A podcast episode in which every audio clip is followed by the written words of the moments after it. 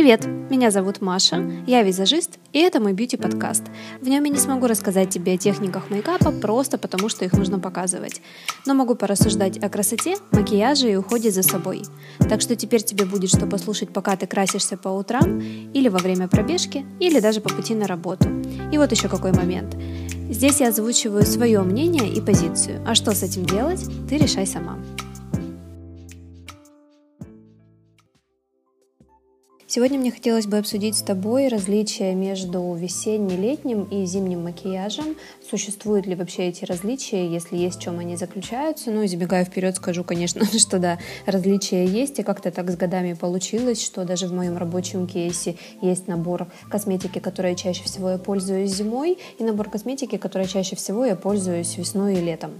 Различие в первую очередь заключается в том, что когда я делаю макияж зимой и, например, весной, передо мной стоят абсолютно разные цели, но про зимний макияж сейчас говорить не особо актуально, поэтому давай все же перейдем к теме весенне-летнего макияжа, да, и какие здесь существуют определенные особенности. Первую очередь, если мы говорим про весенний макияж, то, конечно же, задача стоит передо мной, как перед визажистом, и перед тобой, как девушкой, которая делает себе макияж, это справиться с эффектом сухой и обезвоженной кожи. А тем, тему ухода я сегодня затрагивать не собираюсь, я хочу сказать, что именно как с помощью декоративной косметики можно решить этот вопрос, и есть несколько способов. Самый простой это, конечно же, отдавать предпочтение тональным средствам, которые имеют такой сатиновый влажный финиш. Они на лице дадут эффект увлажненной кожи, будут ее подсвечивать изнутри, и за счет этого будет казаться, что она такая очень э, глубоко напитанная. Еще как вариант, если тебе не хочется, например, покупать э, новый тональный крем, ты можешь в свой привычный тон добавить несколько капель жидкого хайлайтера, и тоже получится эффект такой отполированной а, светящейся кожи. Или еще как вариант, это уже такая совсем моя профессиональная фишка и мой секретик, честно признаюсь, поэтому раскрою тебе его. А я очень люблю добавлять в тон одну или две капли масла для лица и наносить его на очень влажную кожу. То есть я сначала наношу термальную воду достаточно обильно, и до того момента, пока она высохнет и испарится с кожи, я наношу легкими движениями, похлапывающими, ни в коем случае не растирающими, вот эту вот смесь тонального крема с маслом. Получается совершенно потрясающий эффект. Выглядит это все действительно очень прикольно. Единственное, что будь осторожна с таким способом, если у тебя кожа жирная, потому что если на коже есть масло, она начинает гораздо быстрее жирниться. Поэтому используй матирующие салфетки, либо пудру. Но я думаю, что в принципе с этим ты э, наверняка уже сама знаешь, как справляться. Помимо сухой и обезвоженной кожи, к концу зимы, к середине весны мы все еще сталкиваемся с такой проблемой, как тусклый цвет лица, потому что из-за отсутствия солнца мы все к середине апреля становимся такими немного серо-зелеными, и, конечно, хочется лицу придать свежесть и какой-то уже более натуральный оттенок. И здесь нам на помощь приходят в первую очередь, конечно же, румяна.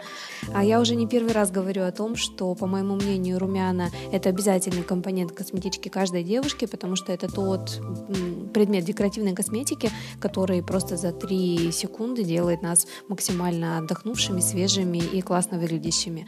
Но помимо румян с не очень приятным и здоровым цветом лица помогает справиться также бронзер. Причем, если ты будешь использовать бронзер весной и летом, это будет и выглядеть максимально гармонично, потому что сейчас гораздо больше солнечных дней, бронзер очень красиво играет на лице, и твоя кожа выглядит так, как будто ее очень легонько поцеловало солнышко. Но это, конечно, при учете, если ты бронзер наносишь правильно и выбираешь правильный оттенок. И главное правило в использовании бронзера – это если его видно на лице, значит ты переборщила. То есть о чем это говорит, что его нужно наносить очень и очень тонко и очень мягко растушевывать, чтобы границ было совсем незаметно.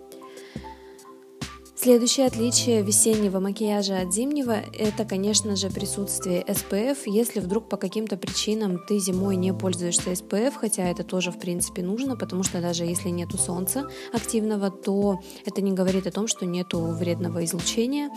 Но, тем не менее, все же сейчас, как никогда, нужно пользоваться кремами с максимальным фактором защиты, потому что, опять же, после зимы мы все максимально а, светлокожие, и сейчас солнце может нам навредить быть просто самым большим способом.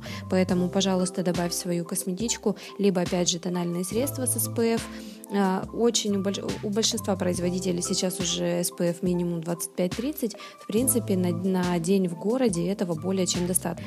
Если же ты едешь на море, то, конечно, фактор защиты должен быть повыше, и пользоваться SPF средствами стоит там чаще. Самое главное, не жадничай, наноси действительно достаточно много и достаточно часто обновляй.